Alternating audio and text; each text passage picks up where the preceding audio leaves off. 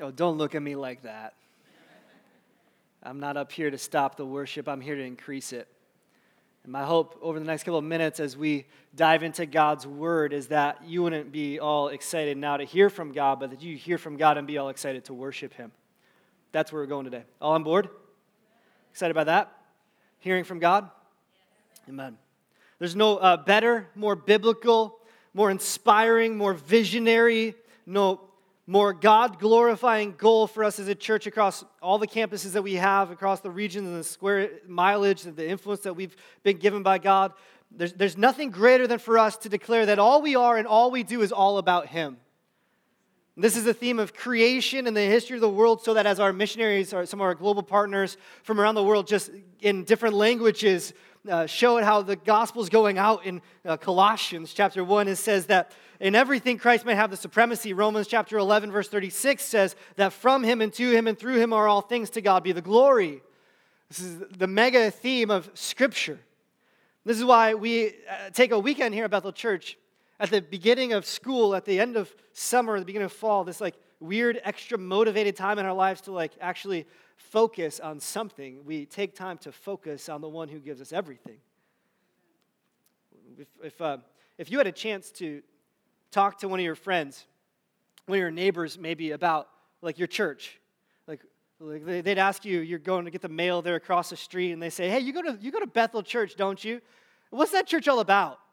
You just have that one brief moment, that awkward exchange across the street. They, they've opened the door for you, and they, you, what would you say? What would you say? Your church is all about. Um, some people would say, well, um, a church is about, it's a place where I've gone and I found healing. Um, that definitely happens here. Some people would say, well, uh, we've got a great community. There's tons of people who love each other at our church. And so the church is about finding that community and that love. And thank God that this is a loving community. I'm grateful for that. Um, and that happens here for sure. And some of you might say, well, it's a place where we open the Bible and we just stay in the Bible and we want to know what the Bible says about life. And we definitely open the Bible. I'm going to have you turn to Romans chapter 5, verse 1 in a second. We, that's definitely what we're about. But you know that church is more than just about um, healing and about friendships and about the Bible, right? Bethel Church, God is for the church, and the church is for God. I'll preach today, and you'll say amen at some point today. This is what we're all about. Everything we do is all about Him. And, and that's why I'm delighted to be here this morning to, to, to, to realize that we as Bethel Church, we have its purpose rooted and grounded and growing always in the increasing praise and adoration and glory of Jesus Christ as our King. And so for all, for all of us here, we kind of, if you've been coming to Bethel for any length of time, you've heard us say the phrase, it's all about Him. Um, and that's definitely true of us as a church, but I hope you have in your mind today this question well, if our church is all about Him, that's great, I get that, but how is my life individually? How, how is all about Him help me? What does it mean for me? And I don't often give you permission, permission to be selfish. Um, that's a great question. And, and Romans, one of the beautiful things that Paul does in Romans is not only does he explain to us, like, how God is at work in the world, saving the world on a macro level. We definitely learned that. But Paul drills down in Romans to, to, to personalize it for us, to say this that God is at work in salvation across the globe and, throughout history, and God saves the world individually. And that's what I want to show us today is that you and I, our lives are all about Him individually. If we took a survey uh, of the state of our lives today in 2018 in America, I'm glad we don't lead our church by surveys, because um, let's be honest, church people are crazy. I'm crazy, you're crazy, we're all crazy, right? But if we had a survey of like, like how's your life going? What's the state of your life today? Um, I think if we had psychologists represented on this board to help us understand this, if we had teachers represented on this board to help us understand this, academic advisors, financial planners, doctors, baristas, bartenders, car mechanics, and steel workers, all alike would say this we are a stressed out people. Amen? Like, you got some stress in your life. Can we just out ourselves today? You got some stress in your life? Y'all, I'm going on vacation in a couple minutes, and I'm stressed about it that crazy? Like literally, in like two hours, we're rolling out of Valparaiso. We're going up to Michigan. Um, call me if you want. I might not have cell service. But I'm like, in my mind, between services, talking to my wife, like, okay, we got to get the tent. We got to get this thing. We got to make sure that. Oh, did you think about this? Like, stressed out. It's crazy. Vacation. And we have regular worries in our society today. Things like, um, how are we raising the kids? And do we have enough money? And how long am I going to stay in this job before I go to that job? And those are regular worries in our society. Recently, um, I came across a pretty unique study that was done not too long ago, just a couple months ago. Ironically, it was completed using students at the same high school that I graduated from, you know, back in the aughts, back, back in my day. Um, they, they used students this year um, in a town that I know very well to find out the state of teenage stress. And unsurprisingly, this won't shock you at all. Teenagers today are more stressed out today than they ever have been in uh, recorded history.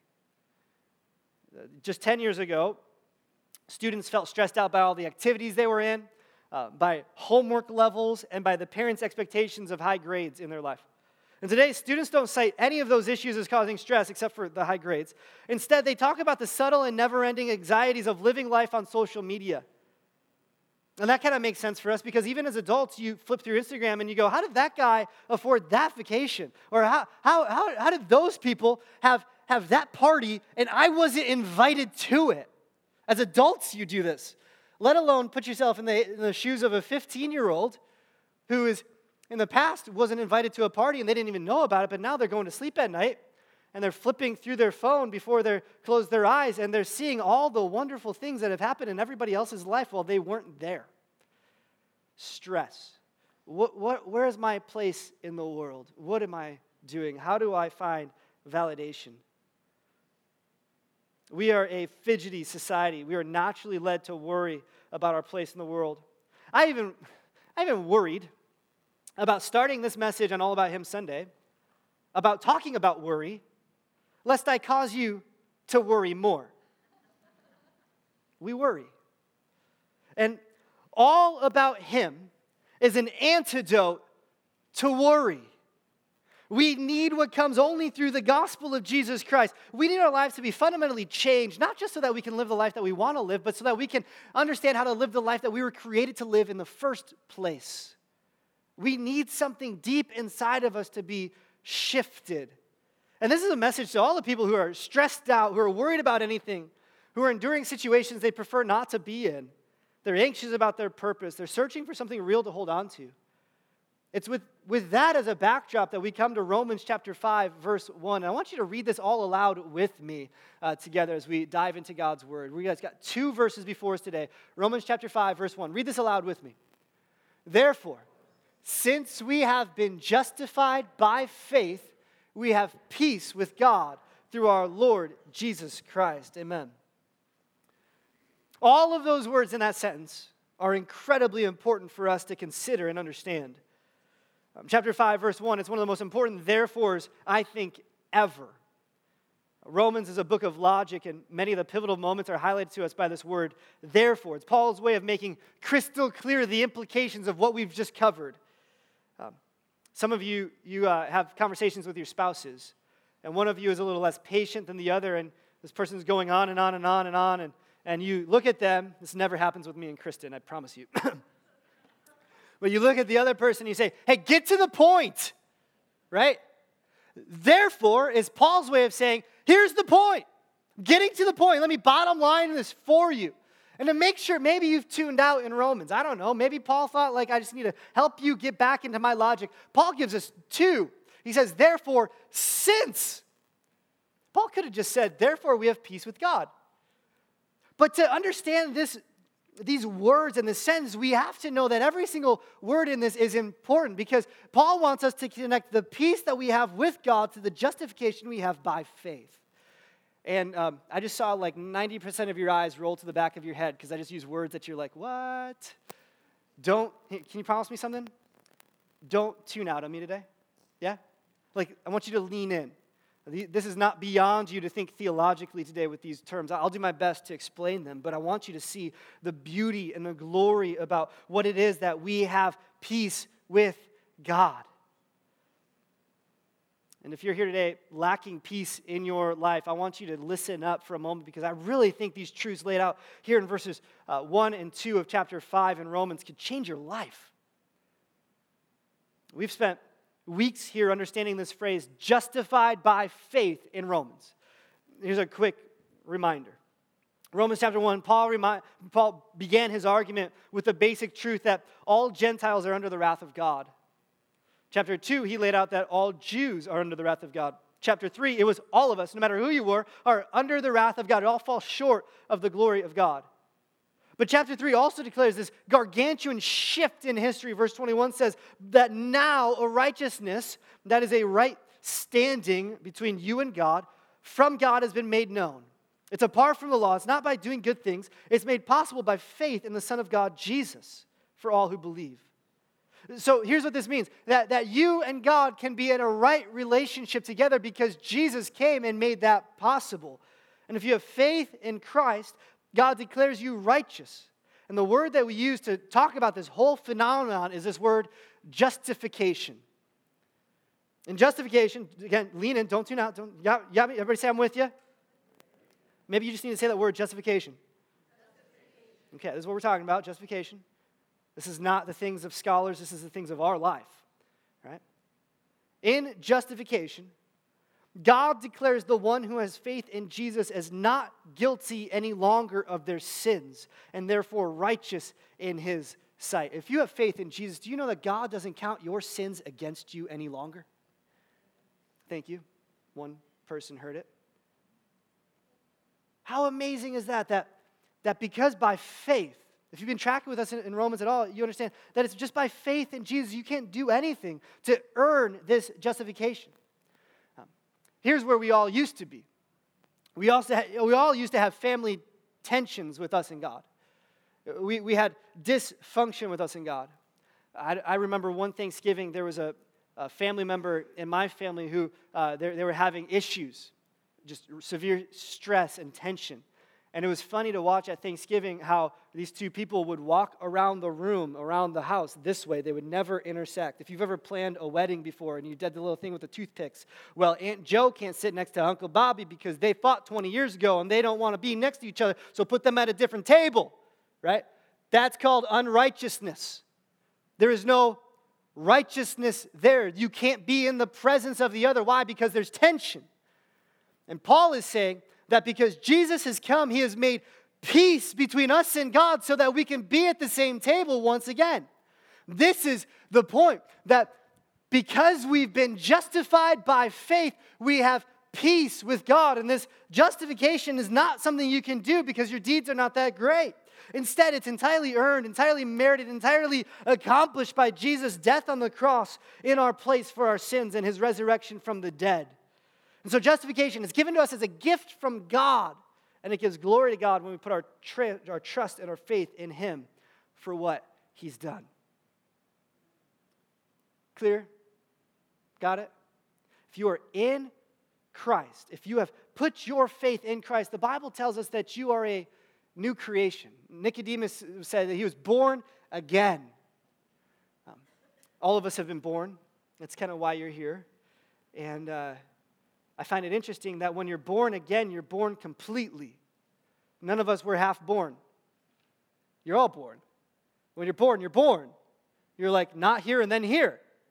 And that's exactly how justification works. It is an instantaneous, on the spot. Friends, the moment you put your faith in Jesus, it was like this it was like, not guilty, you're in my family.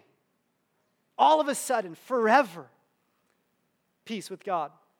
And since we've been justified by faith, notice what this justification produces in our life it produces peace with God. So, so I know I'm talking a lot of theology right now, but I want you to see this because this is so important for us. If you've been justified by faith, you live in a new objective reality. This is not some subjective thing, this is an objective reality. You have peace with God. And of all the gifts that I could ask God for. I could ask for some foolish ones. I could ask Him for a Ferrari. I could ask Him for a lot of money. I could ask God for some medium sized ones. You know, I could ask Him that my kids would come to faith in Christ. that they would have security of knowing where they're going when they die. You're like, that's a medium one? Yeah, that's a medium one. Why? Well, because peace is the ultimate gift that God could ever give us. None of those things matter if we cannot have peace with God. Paul says, therefore, since we've been justified by faith, we have peace with God. He could have said, therefore, since you're justified by faith, you have a warm feeling in your heart. And all of us might have been really excited about that. Don't we love warm fuzzies? Aren't we, uh, you know, that's why you love watching Mr. Rogers. That's why you cry at sad movies that t- uh, turn out well. That's why, um, you know, you listen to positive, encouraging K-Love, right? You like warm fuzzies. We like people to be positive.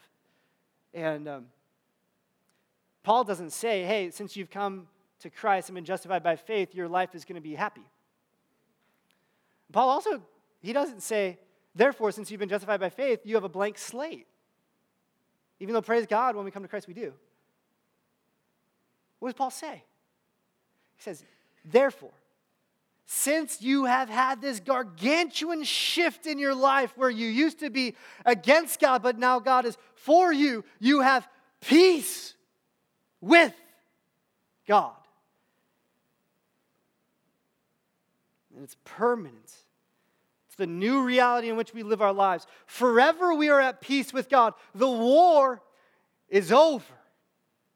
And there's a tremendously good news for us, even if you didn't know that you and God were at odds. When Paul says that we have peace with God, there's a picture he has in his mind. If you have your Bible open, you can skip down just to verse 10. You read the first couple of words. It says, For if while we were enemies of God, that's the scene Paul has in his mind here. It's a battlefield. You and I were against God before we were in Christ. Before you knew the gospel, before you knew the good work of Jesus in your place, you were, friends, an enemy against God. You were on the battlefield fighting against Him. Before Jesus, you and I had taken our own stance of independence and rebellion and condemnation, and, and that always means war. And the reason that we have peace is good news is because before Jesus, we had unwittingly put ourselves under the curse of God's wrath. And hang with me for a moment because I want to remind you of this. Romans 1:18. It says, bluntly, for the wrath of God is revealed from heaven against all ungodliness and unrighteousness of men, who by their unrighteousness suppress the truth. So, so get the picture. You and I cannot escape the reality that as harsh of a truth as this may be. I'm reminded of when Jesus preached. People heard him and they said, That is a hard truth. Who could accept it? And I, I think right here, guys, this is a hard truth for us to accept. But you and I, at one point in our lives, we had all the weight and the force of God in our lives was not working for us, it was working against us. We had been positioned under God's wrath. Some night, um, maybe this week, Go out into the country. Was that like LaPorte or something like that? Go out to the, the country. Um, get away from the lights and look up at the stars. I'm kind of looking forward to doing that this week myself. And um, when you look up in the sky, what you'll be able to see, particularly here in the Midwest, is about one fortieth millionth of the stars in our galaxy called the Milky Way. Here's a, here's a picture of the Milky Way. It's not a candy bar, uh, although it would be amazing if that was all candy. This, the Milky Way is actually a disk. I had to do some research on this this week. I didn't actually know this. I thought it was just a blob. It's actually a disk, and it has, um, it has a, a, uh, a radius, it has a, it has a thickness to it. Milky Way, it is 100 million light years across our galaxy which means it's roughly 600,000 trillion miles across. It's 2,000 light years thick. The sun is a little speck on the inside of that that is moving throughout this galaxy at about 150 miles per second and will finish its first orbit in this galaxy in about 250 billion years. And there are at least 50 billion more galaxies like this. That's a conservative estimate. God spoke, and this came to be from nothing. That's the God who is angry about sin. There is no more perilous situation to be in than to have infinite power against you and not for you. You have to feel that burden today before the good news of the gospel can become truly good to you. Like, why am I so pumped about Jesus? Why are, why are we so pumped about Jesus? Because this, because in spite of our arrogance and our ignorance, Jesus was moved out of his infinite power and compassion to come to our world, to our side of the universe, to live among us and to die for us. What's amazing about justification by faith is that if you have trusted in Jesus' death, burial, and resurrection from the dead, you're no longer fighting against God. You're no longer subject to the wrath of God, but you realize that Jesus entered the battle for us, and he was crushed by God in our place, and he rose from the dead victoriously, and the debt has been paid, and his life is now ours. And we who were once against war with our sovereign God have now been brought close to him with peace from God forever. And that's not a feeling, that's a fact. Amen.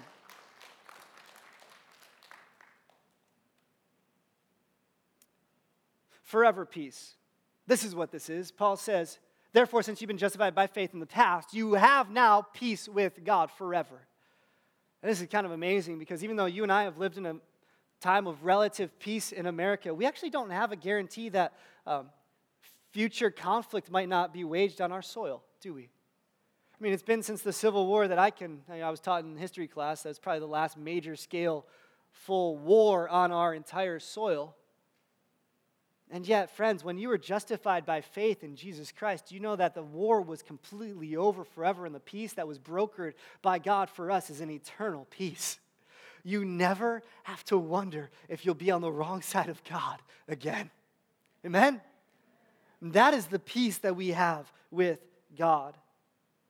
And it's only when we live in the awareness of this objective reality, this is why I'm kind of plotting my way through this justification by faith. It's only when you live in this objective reality that we can ever have hope to experience the subjective reality, what I feel in me, that I can have the peace of God. And you see, I, have used those words pretty clear, carefully. In, in justification by faith, I have peace with God, which leads to the peace of God. You're like, well, what's the difference? Well, there's actually a, a pretty, pretty big difference. And if we get them out of order, we're going to wander our whole lives and wonder our whole lives and wonder why is my life not actually at peace? It's because too often we try and live our lives with this own subjective feeling that uh, I should know God and He should be for me, but maybe it's because we've never actually settled the matter by justification by faith. Here's, here's what I mean. Here's what I mean. Peace of, from God is made available in Jesus, who by faith justifies us to have peace with God. Peace with God produces the peace of God in our hearts. Paul's not talking about feeling good in the midst of trials per se in Romans chapter 5, at least verse 1. What he's talking about is the fact that the war has been settled. And what happens when the war is settled? You live your life in a confidence, in an assurance, knowing that around the corner is not going to be someone waiting to take you down. That no longer do you have to fight with God. You know, as I've been preparing my heart for this message this week, I spent a couple long days in the office and would go home driving through the cornfields to my house. And um, something about the peacefulness of that experience just led me to pray on my ways home. And I found myself just thanking God. God, thanks that I don't have to, because of Jesus, I don't have to fight against you anymore. Thanks that I know in my heart I fight you, but I know that you're going to win. Thanks, God, that forever I don't have to wonder if you're going to be angry with me, but through Christ you're happy with me. And thank you, God, for the fact that knowing that I'm at peace with you provides peace in me. It was Charles Spurgeon who once said that justification by faith puts us in a state of peace so that we can feel a sense of peace. And it's this forever peace that I think lets you know, our friends David and Maddie go through the trials that they've gone through and shed tears of disappointment and shed tears of sorrow, but not shed tears of fear as if God was judging them for their sins or if God had reneged on his peace. We're going to say a lot about this next week as Paul in verse 3 talks about suffering through trials on account of the peace that we have with God. But for today, I want you to know this. Uh, if you don't have peace in your heart, it might not be because you don't have peace in your future. It's only by coming to Christ and getting peace with God through Christ that we can ever sense the internal peace and freedom from the anxiety in our hearts. I had a woman come up to me earlier today say, My husband hasn't been eating in four days. It looks like he's going to die. I'm going to the funeral home this week. I'd like you to pray for me. And we cried right there. And why is that not a hell on earth moment? Because she knows her husband has made peace with God. Peace with God lets you die. The peace of God lets you live. And thank God in Christ we have both. That's the good news. That when you understand that you've been fighting against God and that God has, through Christ, put an end to your rebellion, you come to the words that Jesus said that if you lose your life for my sake, you will find it. So, since we've been justified by faith, we have peace with God. Friends, if you don't have peace in your future, I, I, ask you today to settle that matter with God. Find peace in Jesus. Put your faith in Him that you might be reconciled to God as a child of His. I thank God that we have peace with Him. And the peace of God doesn't just leave us forgiven, it's the groundwork for our relationship with God. Like, like what good is peace if you don't get God in the end? Right? And here's what Paul says in second verse of Romans chapter 5. You guys still with me? Stay with me. This, this, is, this, is, this is good gospel today. This is what he says. He says, Through him, we have also obtained access by faith into this grace in which we stand. So, not only did the Prince of Peace put to rest our rebellion through the work on his cross in the past, today in the present, we are brought by Christ to the highest authority, to the throne of grace in heaven. This is what I want to call just a majestic gift that we stand in grace. I want to walk through this with you because it's profound. Uh, to obtain access, some of you, um, the only way that you've ever obtained access in your life is when you punch your key code into your garage. You're like, boop, boop, boop, boop, boop. It'd be cooler if, like, Alexa was like, you've been granted access. And some of you, you ask to follow your friends on Instagram and see their pictures, and when they approve you, you have obtained access. But that's kind of a weak form of what Paul is actually saying here. Um, to obtain access is literally to uh, have a royal escort. Here, here's what I mean I guess it's technically possible for you to hand me a working key to the Oval Office, a key that like actually fits when it's put in the lock, it turns the thing. But um, unless I have an invitation from some person, I don't even know who, who grants that request, but, but if I were to walk you know, somehow into the, the, the White House and get to the door and try and put the key in the door, Secret Service would be all over me asking, like, hey, where's your badge? Hey, what's your name? Hey, what are you doing there? Hey, take this guy to Azkaban. Get him out of here, right? That's what, that's what, that's what would be going on. I'd be getting dragged away. I'd have the key, but I wouldn't have access. And in the same way, in the same way, Paul is saying, hey, you don't just have the key to having peace with God, you have access into the most sacred places. Jesus brings us into the very presence of God, into his grace, it's called. The early, I don't, the, we maybe put the verse back up, but, but the early church would have read this. Paul would be writing to the Romans, uh, and, and they'd read this. Through him, we have also obtained access by faith into this grace in which we stand. And those who came out of Judaism would have heard this as temple language. Because in the Old Testament, there was only one person once a year who could go into the Holy of Holies and stand in the presence of God. In the New Testament, the gospel writers record for us that when Jesus cried out on the cross, It is finished, the gospel writers tell us that the thick temple curtain was torn in two from top to bottom as if God was ripping up the dividing wall between us and Himself. Um, we, we sang that song, The Veil Tore Before You. Today we sang that. And it was torn because of the sacrifice of Christ that became the bridge by which we enter into the presence of God's grace. And friends, here's how great justification is that anyone who believes in Jesus has the peace with God and therefore has the right to approach God's throne of grace, but not by their own authority. You are escorted with the royal escort to the King of Kings by the Prince of Peace. Romans 5:1 it was set in the battlefield of war but here we have in Romans 5:2 the enemies of God who are waging war against him now God has made his children and he's granted access for them to the holiest place where God is his majestic throne room where God exercises his power. And he says it's by faith we have access into this grace. Into this grace. Everybody say this grace. I was studying this this week because the, the words in the Bible are actually important. And I was studying them and I, I had no idea. I was like, this grace? Paul, why didn't you just say grace? What's, what's up with this grace? This seems so specific. And uh, my, my grandfather used to say this to me. He'd say, You know, when I study the Bible, I talk to the Bible. And I find when I talk to my Bible, my Bible talks to me. So here I was this week in my office saying, Paul, what's up with this? Why this grace? What are you talking about? This grace in which we stand. And as I was talking it out, as I was thinking about it out loud, you could have walked in and thought I was crazy. You probably would have fired me. You are like, this guy's too charismatic for Bethel Church. Uh, as I was reading it out loud, thinking about it, 1 Corinthians chapter 15 came to my mind. You know that great passage where Paul talks about the gospel.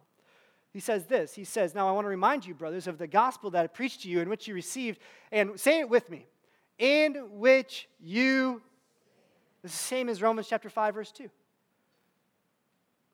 Through Christ, we have obtained access into this faith, or this grace, by faith, in which we stand. And Paul is saying in 1 Corinthians 15 that there's a past, a present, and a future dimension to the gospel. The gospel is not just something you believe once that gets you into heaven, it's a constant daily reminder that the ground on which you walk is always gospel ground. Something happens when you're justified by faith where everything in your life becomes sacred to God. And so the way that you go about your business dealings has to be marked by the gospel. The way that you covenant yourself to your spouse, even in the hard times, is, is has to do with how you see the gospel. The way that you raise your kids is all about how you, how, you, how you understand the gospel, how you stand, how you live today in this present day. You stand in God's grace. It's the power by which we even live this Christian life is grace. But then I started looking at this and realized Paul talks even more, verse 8, about this grace. He says, Last of all, as to one untimely born, Jesus appeared also to me. For I am the least of the apostles, unworthy to be called an apostle because I persecuted the church of God. But by the, what's that word? Great. Say it, say it like you mean it. Of God, I am what I am and his grace toward me was not in vain. On the contrary, I worked harder than any of them. Those are the people that uh, first saw Jesus. Though it was not I, but the grace of God that is with me. And this is Paul's testimony in a nutshell that I was an enemy of God, persecuting the church, but God made peace with me when I heard the gospel and I was justified by faith. And now I have obtained access by faith into this grace in which we stand, this present day working of God's power through me. We have the peace of God, which leads to the grace of God, His power working itself out in our lives in all these situations. Friends, how do you go through hell and back here on earth? How does my friend tell me that her husband hasn't eaten in four days and is probably going to be buried by the end of the week? Stand and tell me that. Because her life has been marked by the grace, the power, that intangible love and kindness of God in her, by which we have power to endure the hard things in life. That's next week. That's what verses 3, 4, and 5 are going towards. And Paul says it's this grace, which makes me think it's not ordinary grace. Ordinary grace is when my kids don't clean their room and I give them an allowance anyway. That's cheap grace. This is sovereign grace. This is grace that rules and reigns in your life. This is the grace that governs all things in you so that you have confidence and power on a daily basis to live out the gospel. But, but even more so, this is sovereign grace that when we come to the end of our days, we'll, we will not be like, like Isaiah, who walked into the presence of God in Isaiah 6, and he was in the presence of God and he saw God and he said, Woe is me, and he fell down on his face in the presence of God. This sovereign grace is the grace by which we at the end of days will have confidence to stand faultless before the throne of God. This is sovereign grace that empowers us and cleans us and works within us so that the character of Christ's likeness is wrought within us in this life. You know, we, we have this hope that we look forward to in our lives. And, and I want you to, to know, friends, that at the end of days, if you have been justified by faith, God will give you grace to stand in His presence. And if you stand in his presence on that last day, it will not be because of any try hard attitude or thing that you did here on earth. It'll be only completely, totally on the sovereignty of God's grace. That he is so good that he'd save even me. Sovereign grace. Amen. And so we call that a majestic gift, right? This is a, a reigning gift. Paul says that. Where do I get this thought? It comes from Romans 5, the end of first uh, chapter 5, verse 21, he says this So that as sin reigns in death, reign is a kingly word, grace might also reign in power. Grace is God's power. Grace is God's dominion. Grace is God's authority in your life. I once heard uh, Pastor John Piper say this. He said, Entering into this grace is not like walking into a field of daisies. Isn't that so true? Isn't that how we feel about grace sometimes? We're like, God's gracious. It's like going and picking flowers in a beautiful garden. No, no. Grace reigns, which means walking into God's grace is like walking into the power of a hurricane of God's dominion. Why? Because in justification by faith, all the power that was at work against us in the wrath of God is all of a sudden transferred in us by faith through grace that the power of God might work inside of us to keep us standing. That's a majestic gift that our King would call us into his presence and into his power to stand before him. And, friends, we're going to sing in just a moment. And uh, I want you to know this because some of you walked into church today with a guilty conscience. And we have tremendously good news in the midst of our bad news. I want you to know I'm excited to tell you today that though you may have walked in at odds with God, you can have peace with God through Jesus today. You can have grace from God through Jesus today. By the grace of God, you are no longer a sinner, but a child. By the grace of God, because of Christ, you are no longer at war with God, but you have peace with God. And by the grace of God, you who were once locked out of Eden were brought near into the very presence of God, where His power has full effect in your life. And God's sovereign grace, His undeserved kindness, can be at work in your life if you just trust in the work that Jesus did on the cross. That's the gift that justification by faith gives to us. That's why our lives should be lived at the end of Romans chapter 5, verse 2. This is what he says. He says that our lives are all about Him. Okay, he doesn't say that. Notice what he does say and after this I'll be done. And we'll sing. He says this Through him we have also obtained access by faith into this grace which we stand. And we rejoice in hope of the glory of God. Here's why it took so long getting us to this point. Romans chapter 5, verse 2, I think, is the main point of what Paul is driving at in the book of Romans that we would rejoice in hope of the glory of God. I could have just stood up here today and said, Hey, do you know God loves you? God has a wonderful plan for your life. God wants to be your friend. God wants to save you. Rejoice in the hope of God's glory. And you would have been like, Warm feelings, great. And no peace with God. I could have stood up here and said, You know, if you just come to Jesus, confess all your sins, He's going to wipe them all out, blot out clean as snow. And you'd have been like, Hurrah, let's go sin some more. When you understand that the war is perfectly, finally over with us and God, when you understand that not only did God make peace with us, but He gives us a relationship with Him by which we can stand in His presence. the Almighty God, uh, which you were you, you, you had fought against with all of your being, has called you into his presence. We have but one glorious response to that is to praise and rejoice in God's hope. Amen. Justification by faith. It's a, it's a theoretical abstraction. It is a pastoral philosophy. It is theology 101. But, friends, I want you to know this it is what we bank our lives on that Jesus Christ is enough for us. There's no sacrifice you can bring here except for the sacrifice of faith. To say, God, I believe in you, and with my life, I worship you. God's peace, it brings us power, which leads us always to praise. And this is where Paul brings us. He says, Rejoice. In other English versions of the Bible, they say, Exalt in the hope of glory of God, to boast about it, to shout about it, to, to cry out across all the globe of what God has done in Christ. When I look at this, that we rejoice in hope of the glory of God, it reminds me that at one point in Romans 3, it was that all of us have sinned and fall short of the glory of God.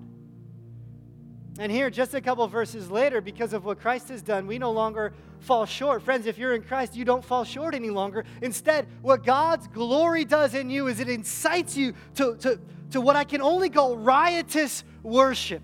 Worship that is so excited about the Lord, worship that is so encouraged by what God has done in their life, worship that can't help but scream out at the top of their lungs how great is our God, how worthy his name, how majestic his love, how worthy his grace, how amazing his salvation, how good his peace, how amazing his grace for us, that he would save even me